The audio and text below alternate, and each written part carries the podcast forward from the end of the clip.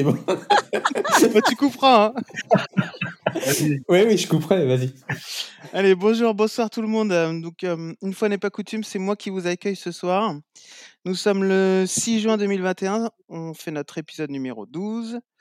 Et comme aurait pu nous le dire les négresses vertes, c'est bientôt l'été. Donc, on est tous contents, il fait beau, on est presque vaccinés. Et donc, ça, c'est cool. Euh, je suis en compagnie de mes compères habituels. Donc, euh, salut Bastien. Salut. Salut Jean-Baptiste. Salut tout le monde. Salut Julien. Bonjour à tous. Et comme euh, notre épisode précédent euh, apparemment vous a bien plu, on a décidé d'en remettre une petite couche et on accueille notre guest star. Salut Adeline. Bonjour tout le monde.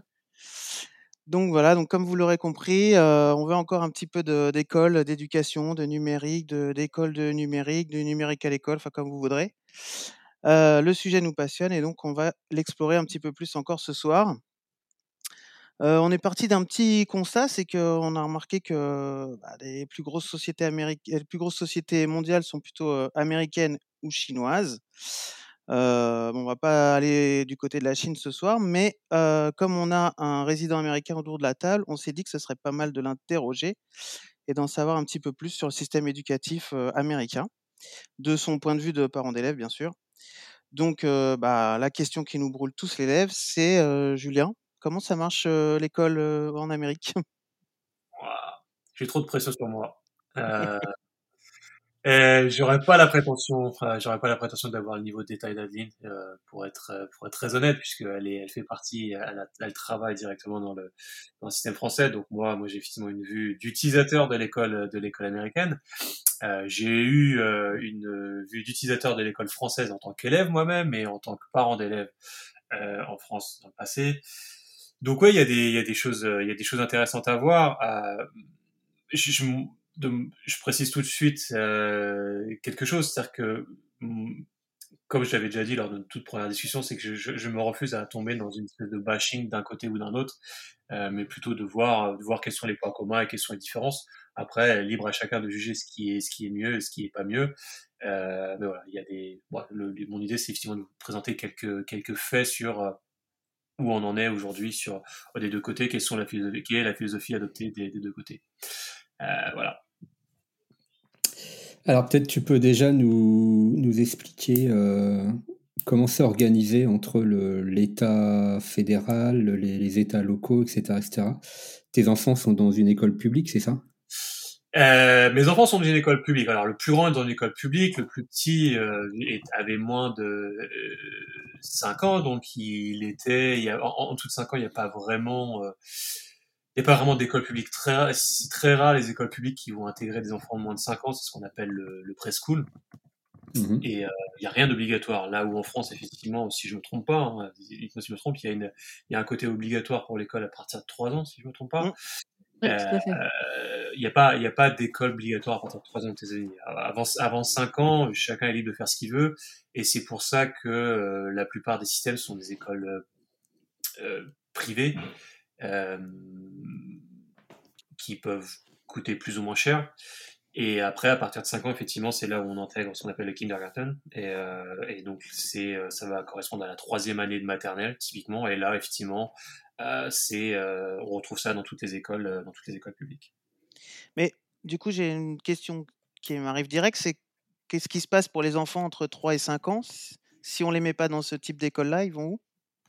Ils vont où tu veux. Ils vont où tu veux. C'est, libre à, c'est libre à chacun des parents euh, de, de décider ce qu'il veut faire. Beaucoup, euh, énormément de parents décident de rien faire. Ça, ils vont garder leurs leurs enfants, euh, leurs enfants à la maison, en fait. Voilà, d'accord Euh, ils vont trouver des activités à, à part, euh, qui vont être euh, des activités sportives, qui vont être des activités culturelles. Euh, ça va être ça va vraiment, ça va vraiment être à la carte. Euh, à, Mm. à titre personnel, on a mis, euh, on, on a mis notre, euh, le, donc le plus jeune, on l'a mis nous dans un preschool. Alors voilà, ça coûte une certaine somme euh, par mois, par an, euh, qui n'est qui n'est malheureusement clairement pas accessible à, à, tout dire, le monde. Mm. à, la à, la, à, une bonne partie des, des, des États-Unis, puisque euh, voilà, loin de moi l'idée que je suis, millionnaire, c'est pas l'idée, mais c'est un fait. Je préfère être honnête, c'est un fait. Aujourd'hui, c'est des choses qui, qui, coûtent assez cher, et, euh, et du coup voilà, c'est pour ça que aussi beaucoup font le calcul de dire est-ce que je mets mon, mes enfants en preschool euh, pour au final passer l'intégralité de mon salaire dedans, ou est-ce que finalement je reste à la maison, je les garde et je passe du temps avec eux? Et c'est pour ça qu'on retrouve énormément de, le, le, phénomène énorme qui est de dire euh, on a un des deux parents et très très souvent euh, la mère qui va rester à la maison avec les enfants. D'accord. Il y a pas de, il peut y avoir aussi des systèmes de nourrice entre guillemets comment? Il y a des systèmes de nourrice, mais c'est pareil, ça coûte euh, ça coûte assez cher. Ouais, okay. euh, ça va ça, ça, va être ça va être assez important quand on sait qu'aujourd'hui le salaire médian d'un foyer américain est de 5 000 dollars à l'année. Euh, aujourd'hui, je vais donner l'ordre d'idée. Moi, le preschool de, de mon fils, on parle de 24 000 dollars à l'année. D'accord. Ah oui, quand même. C'est la moitié d'un salaire, quoi. C'est la moitié d'un salaire. Donc, c'est un salaire. 24 000, entre 20, entre 20 et 30 000 dollars, c'est un salaire, c'est un salaire très courant aux États-Unis. Alors après, ça va être en fonction des États de, de, de, là où on habite, mais 20 ou entre 20 et 30 000 dollars, ça va être un salaire d'un employé euh, standard aux, aux États-Unis. Voilà. Et à partir de 5 ans, donc le kindergarten, là, je ne sais plus comment tu l'as appelé, là c'est gratuit, c'est pris en charge par le par l'État. Là c'est là c'est pris en charge, c'est pris en charge par euh, alors c'est là où ça devient intéressant, c'est pris en charge par l'État fédéral et, et, par l'État l'État l'État. Toujours compliqué de, de, de... et c'est là où il faut tout de suite situer le contexte. Euh, il faut définitivement, et j'insiste dessus, définitivement arrêter de comparer la France et les États-Unis. Ça n'a aucun sens. Ça n'a strictement aucun sens de faire de faire cette comparaison et on voit bien et je l'ai bien senti encore une fois avec euh, la démonstration de, de jour euh, l'État fédéral est, euh, va, va, va effectivement distribuer son budget euh, et va distribuer certaines, certaines directives, mais, mais c'est les États locaux qui, in fine, décident de ce qu'ils vont faire. C'est les États locaux qui vont définir, décider de combien ils veulent dépenser par, par élève. Euh, alors, ce qu'on retrouve aujourd'hui en général aux États-Unis, c'est que, en moyenne, grosso modo, on va trouver les 12 000 dollars va être dépensé par, par élève. Après, ça va varier en fonction des États. Il y en a qui vont être plus à 8 000, il y en a qui vont être plus à 15 000. Ça va vraiment dépendre en fonction des États. Mais, mais voilà, grosso modo, ce qu'on va trouver. Là où la France, je crois que sur les derniers chiffres que j'ai trouvés, en dollars, on tourne à 9 ou 10 000 dollars par, par élève en France. Mais, encore une fois, la France, voilà, c'est l'État. Il y a, y a, y a l'éducation nationale, il y a le ministère de, l'éducation qui va décider du programme, du programme pour toutes les écoles de France, qui va distribuer euh, les budgets et qui va avoir ses structures et qui, on voit bien, on voyait bien avec Adeline, les décisions, comment l'ensemble des décisions peut, peut se faire. Après, il y a le phénomène qui se passe en France avec la décentralisation, qu'on a essayé de comprendre encore une fois la dernière fois. Mais aux États-Unis, c'est l'État fédéral va dire voilà globalement euh, ce que nous on peut distribuer. Alors, on montait à plus de 700 milliards sur les sur les chiffres que j'ai trouvés. Et après, c'est les États qui eux vont adapter et qui vont décider par rapport au budget qu'ils ont décidé par élève, qui vont qui vont combler la différence. Et donc c'est là où on va trouver une espèce de, de, de forte inégalité, puisque comment font les États? C'est euh, c'est par les taxes locales. Euh, j'avais des chiffres, j'avais pris des notes pour essayer de pour essayer d'illustrer mon propos, euh, notamment dans l'État de dans l'État de Washington et là où se trouve euh, et dans le district où se trouvent mes enfants. Je crois que euh, pour l'année 2017-2018, sur les chiffres que j'ai trouvés, on était à 167 millions de dollars de taxes de taxes locales. Donc pour le district dans lequel se trouvent mes enfants puisque mmh. on trouve, on part de l'État fédéral, ensuite on parle de les, on va parler d'État, donc Washington State par exemple, et ensuite dans Washington State, il va y avoir tout un tas de districts euh, qui vont, qui prenez la carte de Washington State et vous la découpez en morceaux, et ça va se découper, euh, voilà, ce qu'on va appeler des, c'est ce qu'on va appeler des districts. Et ensuite dans les districts, bah, vous allez retrouver, euh, vous allez retrouver les écoles en elles-mêmes. Et donc là où je, là où se, trouvent les ce sont euh, les Washington Districts, et, euh, et donc eux, ils vont obtenir les taxes qui vont être remontées euh, par les villes elles-mêmes. Les, les, villes elles-mêmes décident, décident du niveau de taxes qu'elles qu'elles veulent, qu'elles veulent prélever sur, leur, sur leurs habitants, et elles vont remonter les, les, les, les, fonds derrière aux, aux, districts qui, eux, vont redistribuer ensuite aux, aux écoles. Donc, pour les Washington Districts, on, on, était à 167 millions de dollars pour 2017-2018, qui est le dernier chiffre que j'ai pu trouver récemment dernièrement. Et, et, et, voilà. Et donc ensuite, il y a, il y a tous ces, tous ces, tous ces arbres de décision. C'est pour ça qu'il faut comparer la France. Si on veut vraiment faire une comparaison, il faut prendre la France avec un des États des États-Unis. Comparé au niveau fédéral, ça n'a ça n'a ça n'a strictement aucun sens. Ok. Et tu dis, du coup, chaque État euh, se vote le budget qu'il souhaite euh, par élève. Ouais. Est-ce que ça veut dire qu'ils ont la liberté aussi de définir le programme ou il y a un programme euh, fédéral? C'est là où je suis pas très clair. Euh, c'est là où j'ai encore, euh, j'ai encore quelques, quelques difficultés et ça a été un, c'est notamment un, des gros débats très intéressants, là, notamment sur les deux dernières années aux États-Unis avec euh, bah, toute la situation politique que vous avez pu suivre probablement aux États-Unis, l'ancien président, le nouveau président et les débats qui en sont nés. Il y a eu, il y a notamment eu un gros débat sur, comment dire, l'enseignement autour des, des races, du racisme et, de l'histoire des États-Unis autour de ce sujet-là. Euh, et il y, a, deux courants qui s'affrontent, et c'est vrai que du coup l'État fédéral sous le, gouvernement précédent a essayé de peser fortement pour changer la direction de cette direction-là, mais euh, in fine, les États locaux ont toujours, euh, là, les États euh, ont pu, avaient, leur, in fine le, le, dernier mot. Donc on voit, on commence à voir des disparités sur, sur qu'est-ce qui est fait et qu'est-ce qui n'est pas fait, avec des lois à, à, au point de vue local. Par exemple, je prends l'exemple bête, le Texas qui peut passer une loi qui va changer le programme, alors que Washington State va prendre d'autres dire, directions. Il y a, il y a ce, il y a ce truc-là. Après, il reste, il y a quand même un tronc commun qui me semble être dirigé effectivement par, euh, par l'État fédéral, mais je, de mon point de vue, il y a quand même, il y a, il y a encore des, il y a quand même des disparités qui peuvent être prises euh, en fonction des, des États eux-mêmes. Hmm. Ok, et, et, la moyenne de 12 000 dollars que tu donnais là, c'est pour l'équivalent du primaire ou c'est euh, ça va jusqu'au lycée? Oui, alors c'est pour ce qu'on appelle le, le, K, le K12 qui va aller jusque euh, qui va aller jusqu'au l'équivalent du bac en fait. Après, au-delà, au-delà du, au-delà du, du bac, donc euh, le high school aux États-Unis, eh ben on rentre, on rentre le partie universitaire, college, euh, et du coup, euh, du coup, ben là, c'est, très fortement privé. On retrouve des, des universités euh, publiques aussi, euh, mais qui, mais là, j'ai pas, j'ai malheureusement pas de chiffres à donner sur, sur effectivement comment ça, quels sont les budgets alloués, et etc. Mais l'idée reste la même, c'est-à-dire qu'il y a toujours il y a toujours une part, il y a toujours une part fédérale qui est distribuée euh, avec le gros du budget qui reste euh, qui reste fourni par les États par les États eux-mêmes. Et c'est d'ailleurs pour ça que bah, quand on rentre à l'université, on va très souvent, on reste très souvent, on change d'État en fait. Par exemple, si on habite l'Illinois, on va très très souvent se trouver, je sais pas, une université qui va se trouver en Californie par exemple.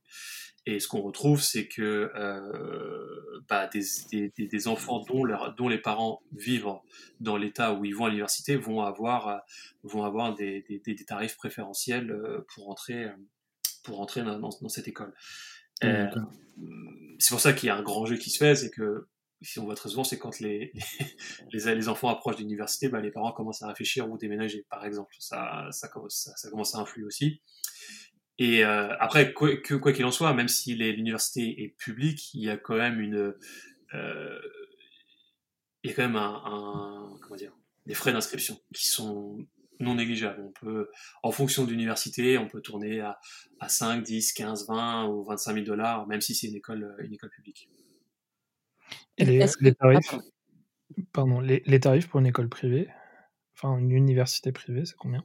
C'est pareil, ça, ça, varie en fonction, ça varie très largement en fonction de, en fonction de l'université. On, on, va pas, pour une école plus privée, on va, on va partir sur un minimum de 20, de 20 à 25 000, qui peut monter à 30, 35, 40. Ah, ça peut aller très haut. Moi, j'avais même des chiffres bien plus élevés que ça pour les écoles un peu prestigieuses. Pour les écoles prestigieuses, ouais, on peut monter. Bah, c'est simple. Un, médecin, quelqu'un qui, qui, veut se, qui s'orienter sur une filière de médecine, va se retrouver à la fin, à la sortie, avec un, globalement un, prêt étudiant. S'ils finissent tout en prêt euh, avec au moins 300 400 000 dollars. Moi j'ai des amis euh, euh, des amis médecins aux États-Unis m'expliquaient que donc des gens des gens du même âge que moi aujourd'hui qui m'expliquaient qu'aujourd'hui ils avaient toujours un, un prêt d'à peu près 200 250 000 dollars à rembourser toujours en cours à près de 20 ans près de ouais près de 20, ouais, 20 ans après la sortie de l'école on comprend pourquoi il y a un, un système de bourse aussi, euh, ouais, les grands sportifs ou euh, les élèves qui ont des talents un peu particuliers. Quand on entend là les montants que tu annonces, euh, Julien, c'est ça donne un peu le, vertige quand même. Il y, a, il, y a, il y, a, plein de choses qui existent effectivement. Il y a, il y a, les, il y a les bourses sportives. Alors, il faut savoir qu'un quand on rentre sur une bourse sportive, malheureusement, c'est un peu le revers de la médaille, c'est-à-dire qu'on est, on va, on va être, on est recruté pour faire du sport. Le, sport universitaire aux États-Unis, moi en tant que sportif, j'aurais adoré avoir ça, euh, mais, mais c'est, vraiment une, une place énorme. C'est-à-dire que ça passe à la télé, euh, c'est même bien souvent plus populaire que le, le, le, le, le sport adulte classique, hein, le, sport professionnel classique. Euh, si on retrouve, si on prend au niveau de l'État, j'entends, les gens sont en premier supporters d'une université, vont par exemple être en premier supporter d'un club de basket d'une université avant d'être supporter d'un club de basket professionnel, typiquement les Bulls. Les gens vont d'abord dire quelle est mon université, ils vont d'abord s'identifier par rapport à l'université qu'ils supportent, et après ils vont, aller voir notre club. Les, stades universitaires, euh, c'est des stades, c'est des stades que même des clubs de, de deuxième division ou même de première division en France au football, donc au soccer, non pas. On va parler de stades qui font 20, 30 000 ou 40 000 personnes, que des stades, par exemple, si on va à, Nîmes, par exemple, en France, qui était un club de D1 cette année, ils descendent, je crois, n'ont pas cette capacité-là, n'ont pas cette capacité d'accueil-là. C'est vraiment des choses, c'est vraiment des choses très, très impressionnantes. J'ai visité des installations d'université que je n'ai jamais pu voir en France et que, et que même des clubs professionnels, encore une fois, de, de foot n'ont pas c'est vraiment, c'est vraiment, c'est vraiment des choses. Hein, vraiment, c'est, et donc du coup, quand on est étudiant et qu'on rentre pour le sport dans une université, alors c'est sûr, on a une université payée, mais in fine, on fait du sport. On est là pour faire du sport. Et du coup, on se retrouve avec des programmes allégés.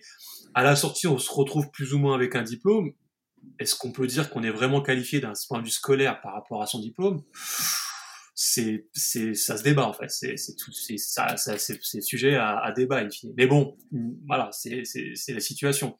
Après il y a l'autre système de bourse qui est plus classique c'est c'est en fonction des résultats. Et c'est pour ça qu'on voit très souvent va quand on va sur YouTube etc on voit très souvent des vidéos de gens qui se sont filmés à, la réaction de leurs résultats parce qu'ils se retrouvent avec des offres de bourse pour entrer à Harvard des genres de choses parce qu'ils ont été ils ont eu des A partout. Et euh, voilà ils ont eu des bourses.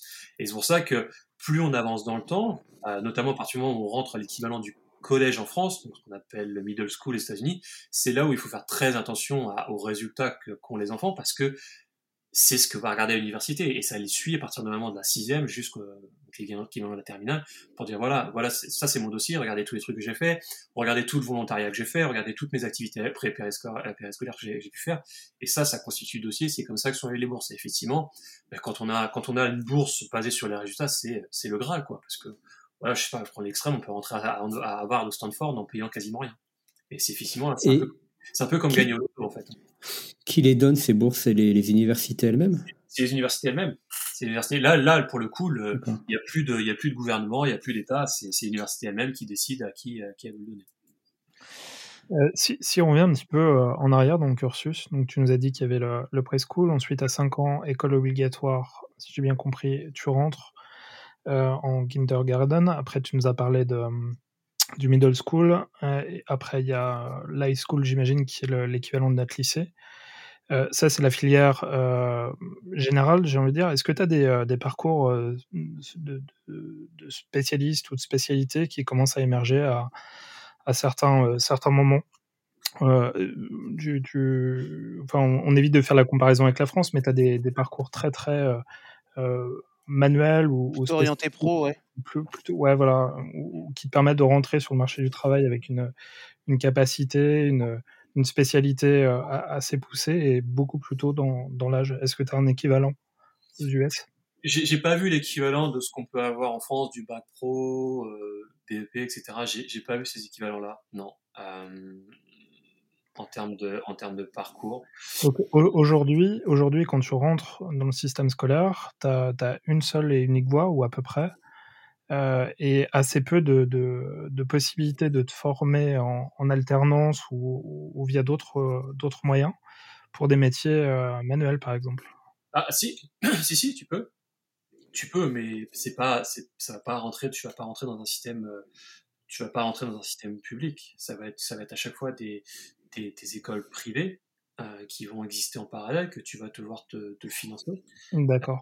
Donc la, la, filière, ce que tu dis, c'est que la filière publique, c'est euh, la, voie générale.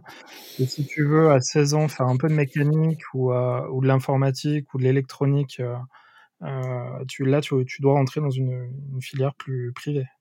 Exactement. Alors après, à, la nuance près, c'est que on, est, nous, aujourd'hui, sur un schéma français où quand je rentre en... Si, dès que je rentre à l'école, tous les élèves qui vont rentrer à l'école mis à part quelques options telles que quelle est ma langue langue euh, vivante première ou deuxième, enfin voilà, mis à part ça, et après quand on arrive, euh, alors moi à mon époque quand j'ai passé le bac, euh, ben, on pouvait prendre option maths ou pas. Quand on prenait le bac scientifique, on pouvait faire un bac scientifique ou un bac éco ou un bac linéaire, voilà, c'était les différences qui arrivaient, mais ça arrive assez tard, et, et in fine, une fois qu'on rentrait dans ces cursus-là, ça restait, ça restait assez standard pour tous les élèves qui par exemple faisaient, un bac S.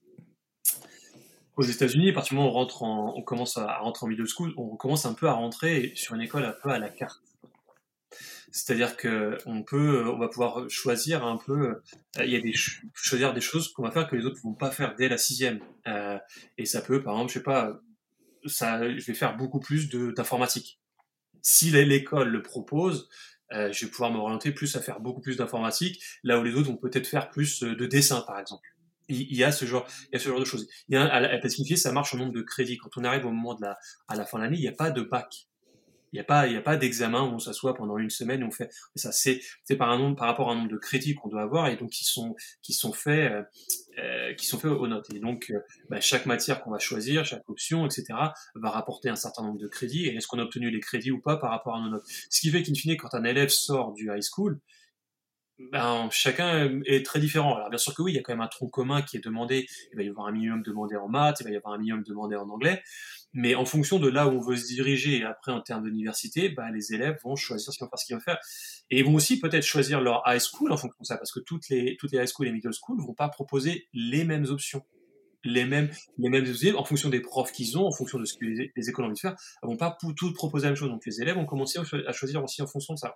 ça, veut, ça veut dire qu'il faut que tu aies très tôt euh, quasiment une, un peu une idée de ce que tu veux faire quand même. Ça veut dire que oui, ça veut dire après si tu veux changer au cours de route, c'est pas non plus très très grave. Hein. Oui oui, d'accord, mais bon.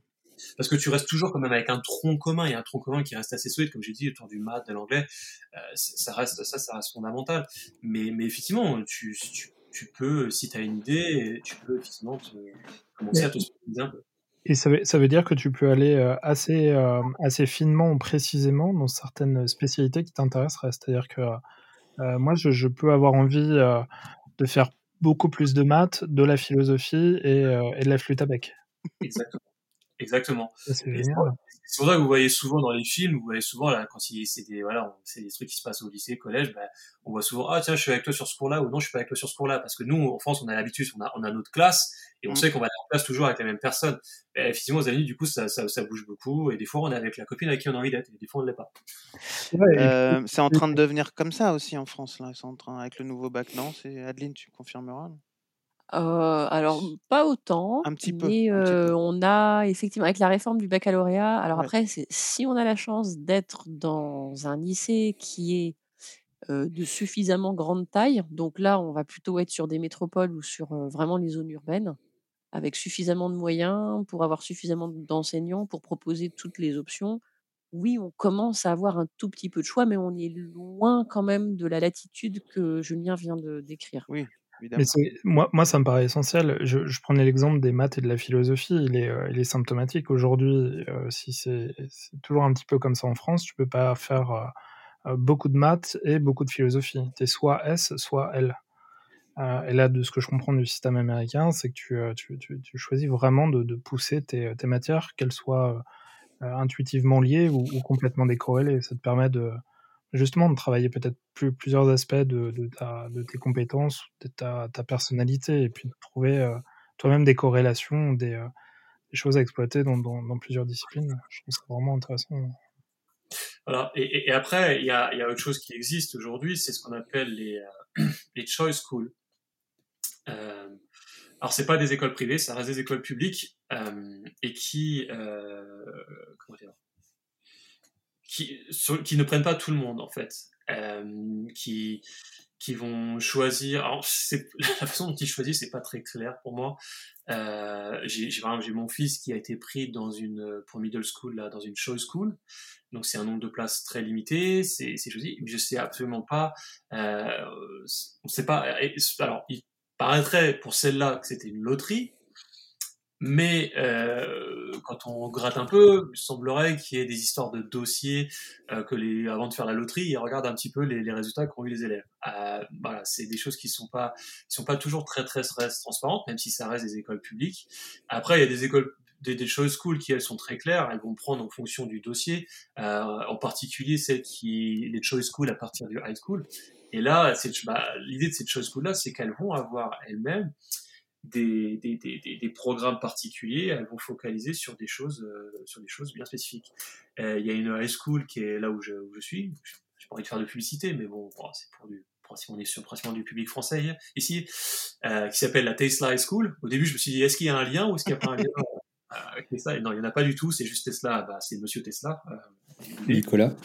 Voilà. Et, et, du coup, ils ont, bah effectivement, eux, ils vont, ils vont avoir un focus précis sur, euh, euh c'est ce qu'on appelle le STEM. Euh, du coup, c'est la pratique, les, les, les, labs euh, autour des maths, de la physique, faire des expériences, etc. Donc, c'est pas des gens. Si, effectivement, si pour quelqu'un qui a envie d'étudier les langues, par exemple, aller dans cette école-là va pas avoir beaucoup de sens. Euh, ça sert à rien d'aller. En revanche, quelqu'un qui est effectivement très orienté électronique, euh, euh, physique, science, bah, effectivement, c'est quelque chose qui, peut être, très intéressant. Ok. Et hum, dans le dernier épisode, là, on avait mis un petit peu en lumière le fait que il y avait quand même un problème d'équité ou d'égalité en France en fonction des, régions dans lesquelles tu pouvais être par rapport aux outils auxquels les, les élèves avaient accès. Euh, J'imagine que c'est la même chose aux États-Unis, c'est-à-dire que d'une école à l'autre, tu vas pas forcément avoir euh, le même niveau d'équipement, le même niveau chez les enseignants, etc. etc. Ben, oui, on, retrouve les mêmes phénomènes. Euh, et, je veux dire, c'est c'est pas si différent de, de, la France à ce niveau-là. C'est un peu accentué, je vais y venir, mais au départ, le, le problème de base est exactement le même, euh, le même qu'en France. Et pas se voiler la face. Aujourd'hui, euh, quand on se parle des professeurs, euh, ben, les professeurs, au départ, ils vont pas aller dans les, dans les endroits les plus difficiles.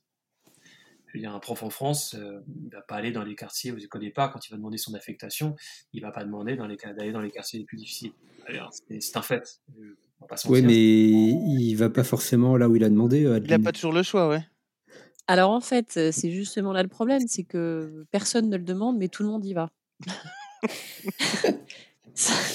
C'est-à-dire que sur les, comment dire, sur les mutations des enseignants, ça fonctionne avec des points. Les, plus on est ancien dans l'éducation nationale et sur un même poste dans un même établissement, plus on cumule des points. Et les postes sont ouverts et à chaque fois correspond à un nombre de points. Autrement dit, euh, ben, je ne sais pas, enseigner par exemple dans un lycée en bord de mer, par exemple, plutôt UP avec 95% de réussite au bac, va nécessiter peut-être 20 ans d'ancienneté. Voilà. Donc, la logique fait que celui qui vient d'avoir son concours, qui part donc avec un quota de points à peu près à, à 5, bah, en fait, se retrouve en zone prioritaire. Alors, il y a eu des réformes quand même. Il y a une réforme qui est passée il y a quelques années, justement pour éviter ça. Je crois c'était sous François Hollande. Et cette réforme, elle a concerné donc les zones prioritaires, donc ce qu'on appelait avant les ZEP et qu'aujourd'hui on appelle les REP et REP+. Voilà. et en fait, ces établissements-là, on a gardé à peu près peut-être, allez, je dirais la moitié des établissements en zone prioritaire pour dire qu'ils sont vraiment prioritaires plus. Et ceux-là, par contre, sont en dehors de la carte des mutations et pour éviter justement que des profs inexpérimentés s'y retrouvent. Et donc il faut candidater, voilà, il faut faire acte de candidature pour y aller. D'accord. Et aux US, Julien, ça se passe comment le, Les profs candidatent là où ils veulent et, on bah, les sélectionne sur leur niveau? Déjà, il n'y a pas de concours déjà. Il n'y a pas de concours, encore une fois, il n'y a pas de concours centralisé par, par l'État fédéral ou par l'État c'est c'est du recrutement quasiment, non? Il y a des écoles. Alors, il faut, il faut une licence. Dans quel que soit l'état dans lequel on habite, il faut une licence qui est délivrée par l'État. Euh, et cette licence, pour obtenir cette licence, ben, il y a quand même effectivement, il y a quand même un certain parcours à respecter. Il faut avoir suivi une certaine formation euh, de, professeur et il faut avoir euh, une certaine expérience, avoir aussi des, des d'une certaine expérience euh, d'entreprise, de gestion d'équipe, etc. Et il faut, euh, il faut, il faut avoir, euh, il faut avoir ça. Attends, attends, juste deux secondes. Tu es en train de dire que pour être enseignant aux États-Unis, il faut avoir travaillé dans le privé. Ça t'aide. Si tu as travaillé, moi, par exemple, la prof de mon, de, de, mon plus grand, donc il, a fait l'équivalent de son CM2. Elle était jusqu'à l'année dernière, elle était, elle travaillait chez Microsoft. C'est intéressant ça. Et là, mais en parallèle, elle a passé, en parallèle, elle a fait ce qu'il fallait, elle a suivi les, euh, il, y a, des matières à suivre en école qui, qui sont, je sais pas, je sais pas quelles sont exactement, mais voilà, de, gestion d'enfants, de gestion de groupe, etc., euh, et qui, tu dois suivre. Alors après, toutes les écoles ne le font pas, mais tu, tu trouves une école qui délivre c'est que, je, veux c'est que c'est, tu vois, pour être prof en, en, France, il faut, il y a, tu vas à une seule école, il y a une école qui est, qui est gérée par les secrétaires, et, c'est, et tu vas là-dedans, tu vas dedans. Ici, c'est des, des, écoles qui peuvent être privées, publiques, qui vont délivrer ces matières-là, et à toi de les suivre pour ensuite obtenir ce qu'on appelle ces crédits-là. Et, quand tu vas, et quand tu demandes ta licence, tu dis, bah voilà, j'ai suivi ce cursus-là, ensuite j'ai cette expérience-là, et l'État décide ou non par rapport à ça, effectivement. Et il y a des trainings en plus qui sont, qui, des trainings aussi supplémentaires qu'il faut suivre, un certain nombre d'heures. Et une fois que tu as fait ça, et une fois que tu es capable de justifier ça dans ton dossier, l'État te donne ta licence ou ne, ne, te la donne pas. Mais du coup, effectivement, bah, on retrouve énormément de profs qui ont travaillé dans le, dans le privé Pas tous, mais vraiment. Et du coup, tu as très peu de, as, enfin, as très peu de profs novices, d'après ce que tu dis. S'il faut accumuler un certain, une certaine expérience. Euh, pour obtenir ne serait-ce que cette licence? Alors, je sais pas ce que tu attends par novice, mais, euh, mais ils sont pas tous 50 ans, ils démarrent pas tous à 50 ans. non, bien sûr, mais bon, il faut avoir besoin de 10 ans d'expérience, mais il faut justifier effectivement d'un certain nombre, euh, voilà, d'avoir travaillé, travaillé, un peu dans certains, dans certains secteurs. Bah, pour le coup, je trouve que c'est plutôt intelligent comme, euh, comme système ça peut passer par, ça peut passer par, j'ai suivi mes, critères de training euh, euh, dans mon école, j'ai fait mon cursus scolaire entre guillemets, et puis ensuite je vais travailler dans une preschool où je vais commencer à apprendre à gérer des enfants. Donc en preschool, on va commencer par apprendre à gérer les petits groupes d'enfants, 5 à, entre voilà entre 3 et 5 ans, commencer à leur enseigner des choses, être capable de gérer ça. C'est ça qu'il faut démontrer pour ensuite euh, arriver dans l'école, dans l'école peut-être plus standard, l'école élémentaire, et dire voilà maintenant je suis, je suis prof de ça. Ah, c'est super sympa, mais euh, cette, euh, cette femme-là, cette prof, elle a, elle a perdu combien en, salaire en passant de, chez Microsoft à son, à son poste d'instit ou de, de, de prof? Peut-être que d'ailleurs, le différentiel n'est pas, pas si important que ça. Ou, je, je, je, je, connais pas son, je connais pas son niveau de salaire. Son niveau de salaire chez Microsoft, je je, connais pas. Euh, ce que j'ai trouvé euh, en menant le titre recherche, c'est qu'en 2019, pour un prof de kindergarten et donc d'école élémentaire, euh, le salaire médian aux États-Unis était de 59 000 dollars. Ce qui est, quand on sait que le salaire médian d'un foyer aux États-Unis est de 50 000 dollars, on n'est pas, voilà, on n'est pas sur. C'est pas mal.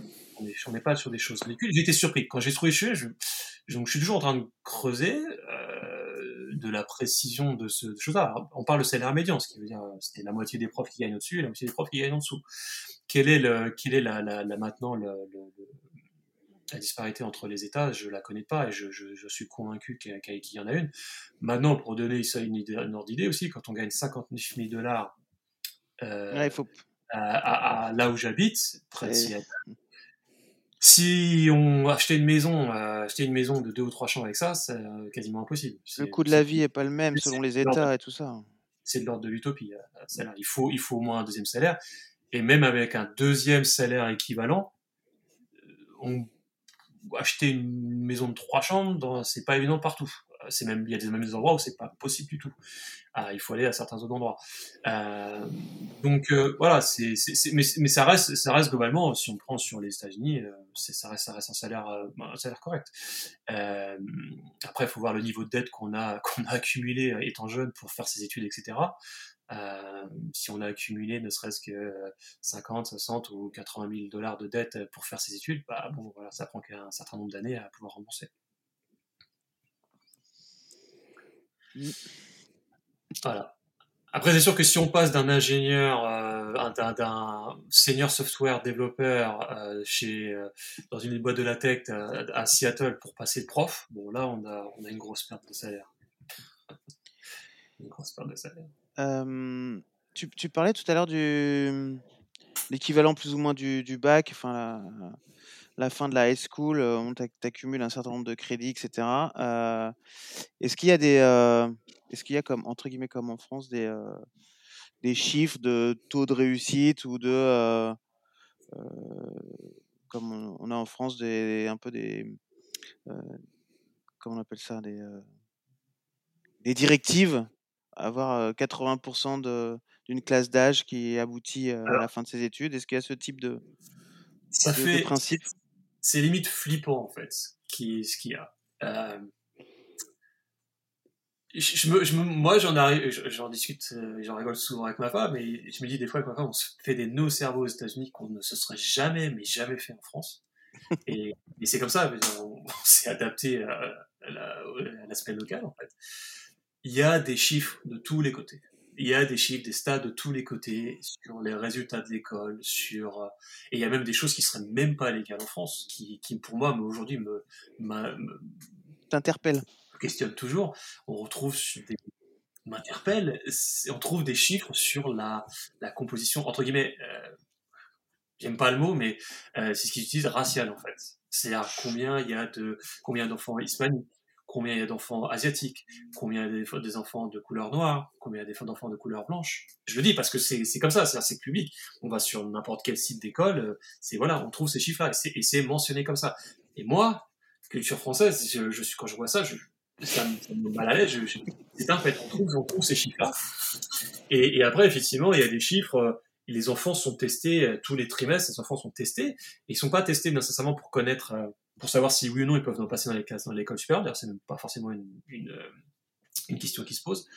Euh, c'est euh, c'est voilà, c'est pour évaluer, c'est pour évaluer l'école, c'est pour évaluer euh, le professeur, et donc on va trouver des résultats sur le maths, l'anglais, on va retrouver des, des, stats sur comment ont progressé les élèves d'une année à l'autre par rapport à leurs résultats d'avant et leurs résultats d'aujourd'hui. on va retrouver, on retrouve des chiffres de tous les côtés, et on retrouve plus de un, un, un plein de sites, euh, il y en a deux, trois principaux, mais on va trouver plein de sites de recensement des résultats des écoles, de notation, de classement des écoles, euh, des classements au niveau national, des classements au niveau euh, local, des classements middle school, high school, qui permettent, in fine, aux gens de choisir, de choisir l'école où ils veulent emmener les enfants, et du coup, en priorité, où les parents veulent acheter, euh, euh, prennent, prendre leur logement. Alors tout le monde ne le fait pas, mais une bonne partie des gens, moi le premier, parce que je suis tombé dans le truc, c'est euh, ben, on choisit d'abord l'école et ensuite on va prendre la maison, l'appartement euh, qui permettent de rentrer, de, de, rentrer dans cette école. D'accord, donc en fait, tu as quand même une carte scolaire où tu es obligé d'habituer, d'habiter dans un certain quartier si tu veux pouvoir envoyer tes enfants dans telle ou telle école. Exactement.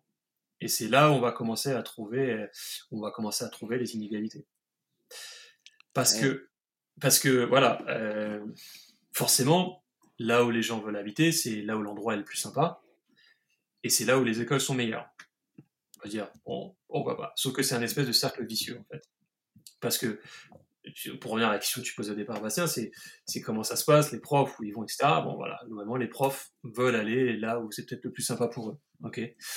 Euh, et du coup, bah, les, les, les, recrutements se font pas, sont pas, les profs sont pas assignés en fonction année d'ancienneté qu'ils ont, ils se font bah, par rapport à leur recrutement, en fonction de comment ils sont bons.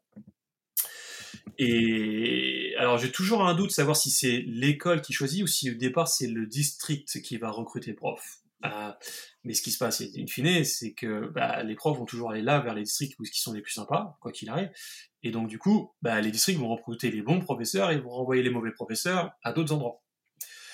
Et le truc, c'est qu'après, les budgets, les, comme j'ai dit tout à l'heure, il y a une part qui est donnée par le fédéral et il y a une part qui est donnée par les taxes locales. Et bien, les taxes locales, elles sont indexées sur la valeur des, de, l'immobilier. Ok? Donc, mhm. vous voyez, vous commencez à sortir le truc. Mm.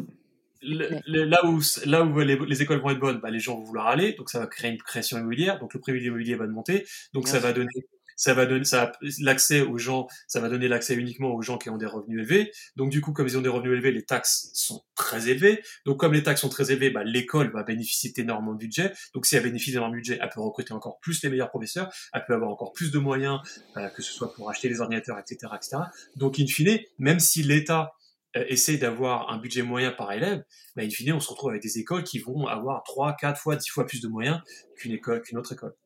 Et c'est là où on accentue. Et c'est là où on accentue par rapport à la France. C'est là où on a, on a, on a un même phénomène de, de base au départ. Et ensuite, on l'accentue à cause de ce, de ce, de ce système de, de taxes, de taxes locales. Ouais, c'est ce que j'allais dire en fait. On est sur un système qui est encore plus inégalitaire qu'en France. Exactement. Exactement.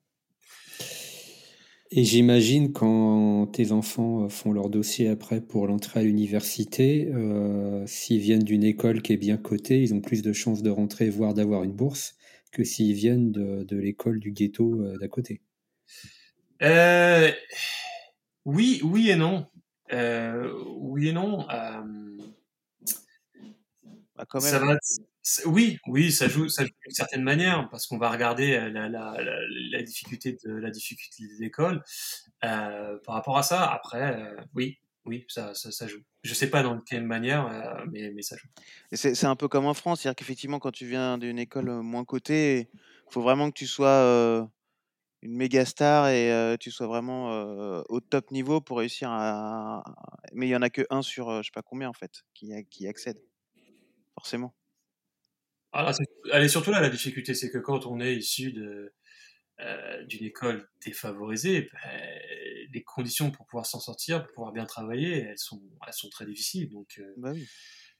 euh, alors, on voit des choses, euh, on voit des choses, on voit des, vois des même même l'école où se, le district où se trouvent mon, où se trouvent mes enfants, euh, qui, est, qui est un district où globalement il y a, il y a quand même des moyens élevés, où les gens qui habitent dans ce district-là sont quand même, quand même normalement en grande, partie des, des, salaires non négligeables.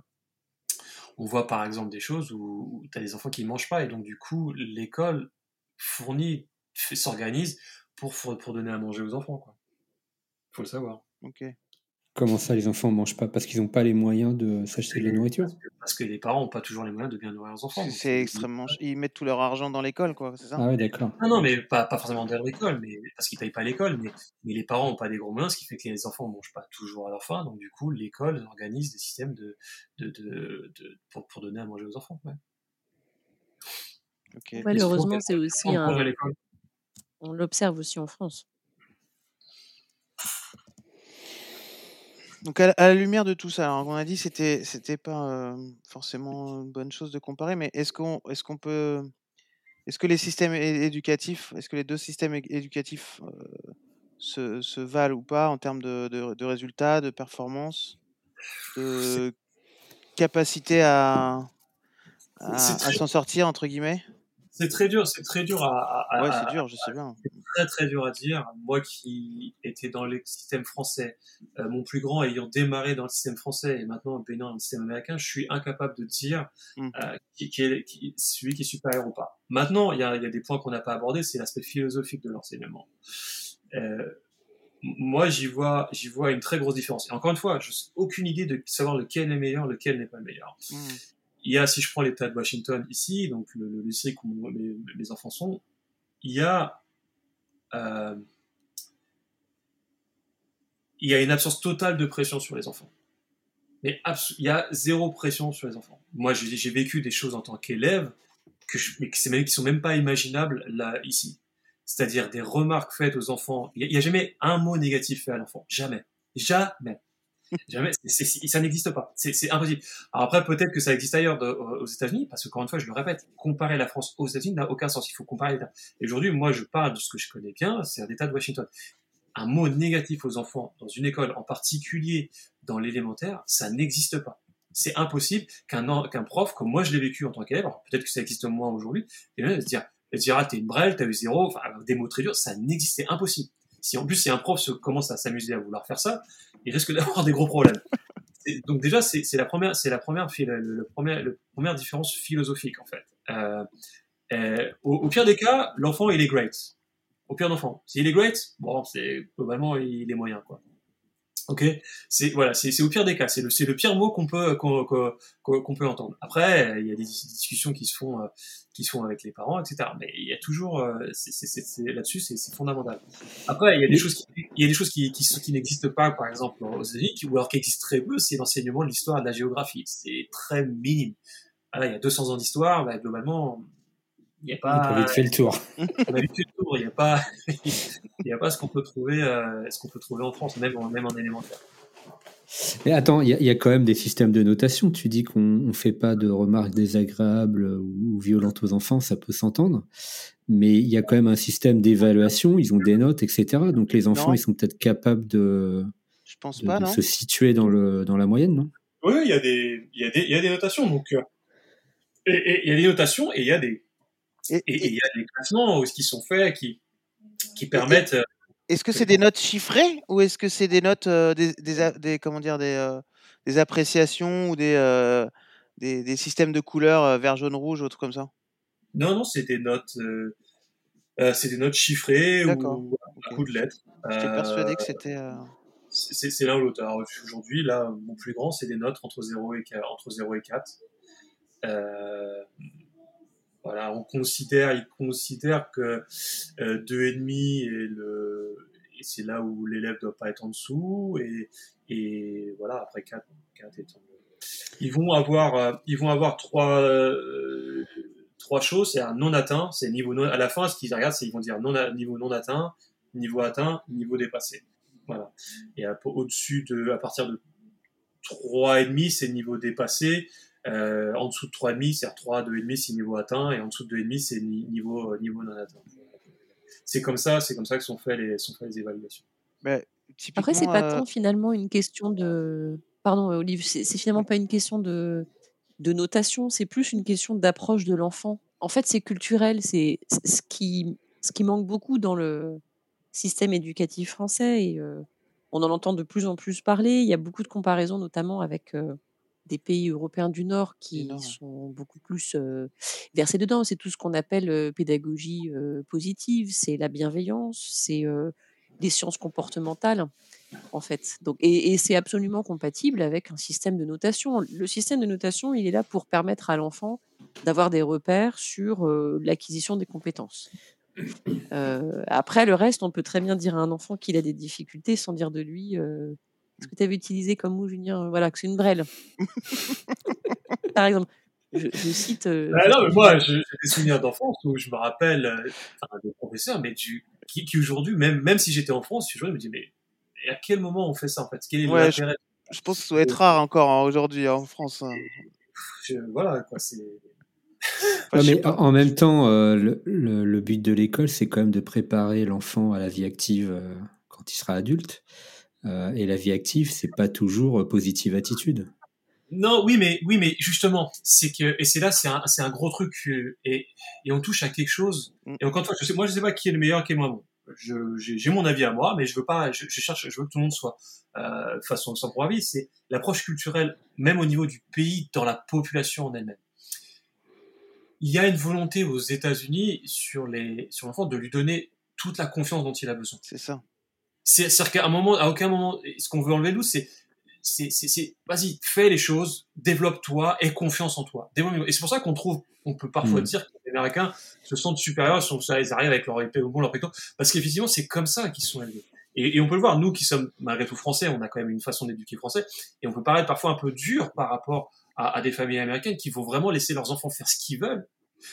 Il y avait le sketch de Bigard qui était le truc dans, la salle d'attente du docteur avec le gamin qui déchire, qui déchire le, magazine et il a envie de lui mettre une baffe. Et ben c'est un peu ça en fait. Aux États-Unis, si le gamin commence à déchirer le truc, ben les parents américains vont pas forcément l'allumer comme comme des parents français pourraient l'engueuler. Ils vont dire, ouais, ils vont lui dire arrête s'il te plaît, tu vois. Mais ça va pas. Ça- ouais, s'il continue, bon bah il continue, c'est pas grave. C'est pas grave, il continue. Il y a, vraiment, il faut vraiment que l'enfant se sente en conscience. C'est pour ça qu'il n'y a pas de mot négatif dans le vocabulaire qui est utilisé pour parler d'un enfant. Euh, Et même, et ça se retrouve même dans une relation de manager à employé. Le manager va jamais dire à l'employé que putain t'es nul ce que tu m'as fait c'est ça c'est c'est rien il va le tourner d'une manière à ce que tu comprennes qu'il faut que tu t'améliores, mais sans jamais utiliser de mots violents. Et du coup, pour un Français, ça peut être troublant parce qu'il peut sortir d'entretien du one-to-one en se disant, oh, bah, finalement, je fais du bon travail. Non, non, t'as pas fait du bon travail. C'est juste que t'as pas, t'as, as mal interprété les mots qu'il t'a donnés, en fait. Ouais, ouais. Ouais, c'est, in- c'est intéressant. C'est vraiment fondamental, effectivement, comme différence euh, culturelle entre les deux pays. ouais. Mm. Et, et c'est pour ça qu'aux États-Unis, des, ense- des enseignements à base de, de Montessori sont très, très répandus. Moi, euh, avant d'arriver aux États-Unis, Montessori, c'est quoi Montessori? Parce qu'en France, Montessori, non.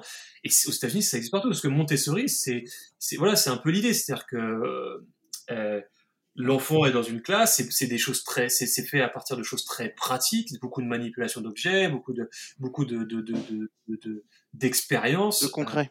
De concret où, l'enfant fait un peu ce qu'il veut, c'est-à-dire qu'on le laisse et, et développer son côté créatif et, tenter et, échouer, etc. et encourager, et, où l'enfant ne reste pas sur une chaise pendant 8 heures à écouter un prof qui va dessiner sur un tableau. Mm. C'est des, les enfants sont en train de bouger dans la classe, ils tentent des trucs, ça, ça, ça, ça change en permanence d'environnement, et du coup, voilà, c'est pour ça que ça marche beaucoup. Le Montessori marche énormément aux États-Unis, et d'ailleurs, on le voit bien avec les familles françaises qui arrivent ici, beaucoup disent ah je veux mon truc Montessori parce que voilà, parce que c'est très, c'est, ça colle beaucoup à la, culture locale. C'est intéressant. Euh, si, si je reviens juste sur le, sujet là de, du, des deux derniers épisodes, pendant le confinement, comment ça s'est passé chez toi? Est-ce qu'il y a un équivalent des ENT euh, mis à disposition par les écoles? Est-ce que les enfants continuaient d'être scolarisés? Est-ce qu'ils avaient des, des, des visios, des devoirs euh, Comment ça se passait? Ça s'est pas bien passé au début. Euh, ça s'est pas bien passé, donc on revient, nous, le, euh, le, confinement en soi, il a démarré en début mars 2020. Et à ce moment-là, bon, bah voilà, euh, parents, euh, enfants, c'est comme en France, on s'est soudainement retrouvés tous dans la maison et euh, ben, voilà. Et, et au début, il y avait rien pour les enfants. Les enfants ont été renvoyés chez eux. Il y, a, il y avait plus d'école en fait. Alors pendant combien de temps il y avait plus d'école, je me souviens plus exactement. Peut-être pendant deux semaines, il y, a, il y avait il y avait rien jusqu'à temps que euh, ça s'organise un petit peu et que euh, les élèves se retrouvent avec euh, avec un accès avec un accès internet pour faire euh, pour faire leur euh, leur leur devoir en fait. Pour commencer à avoir un espèce de travail à faire. Euh, il y avait comme en France, il y avait absolument rien de très préparé. Aucune école n'était préparée à ce genre de choses. Il n'y avait pas d'outils, euh, les élèves n'avaient pas de, compte particulier sur un site, il n'y avait pas de site géré en centrale où tous les outils étaient faits, où tous les cours étaient faits. Ça a été, ça a été fait à coup de, de bricolage en fait. Ils recevaient leurs devoirs à faire par mail? Sur le mail des parents, je sais pas.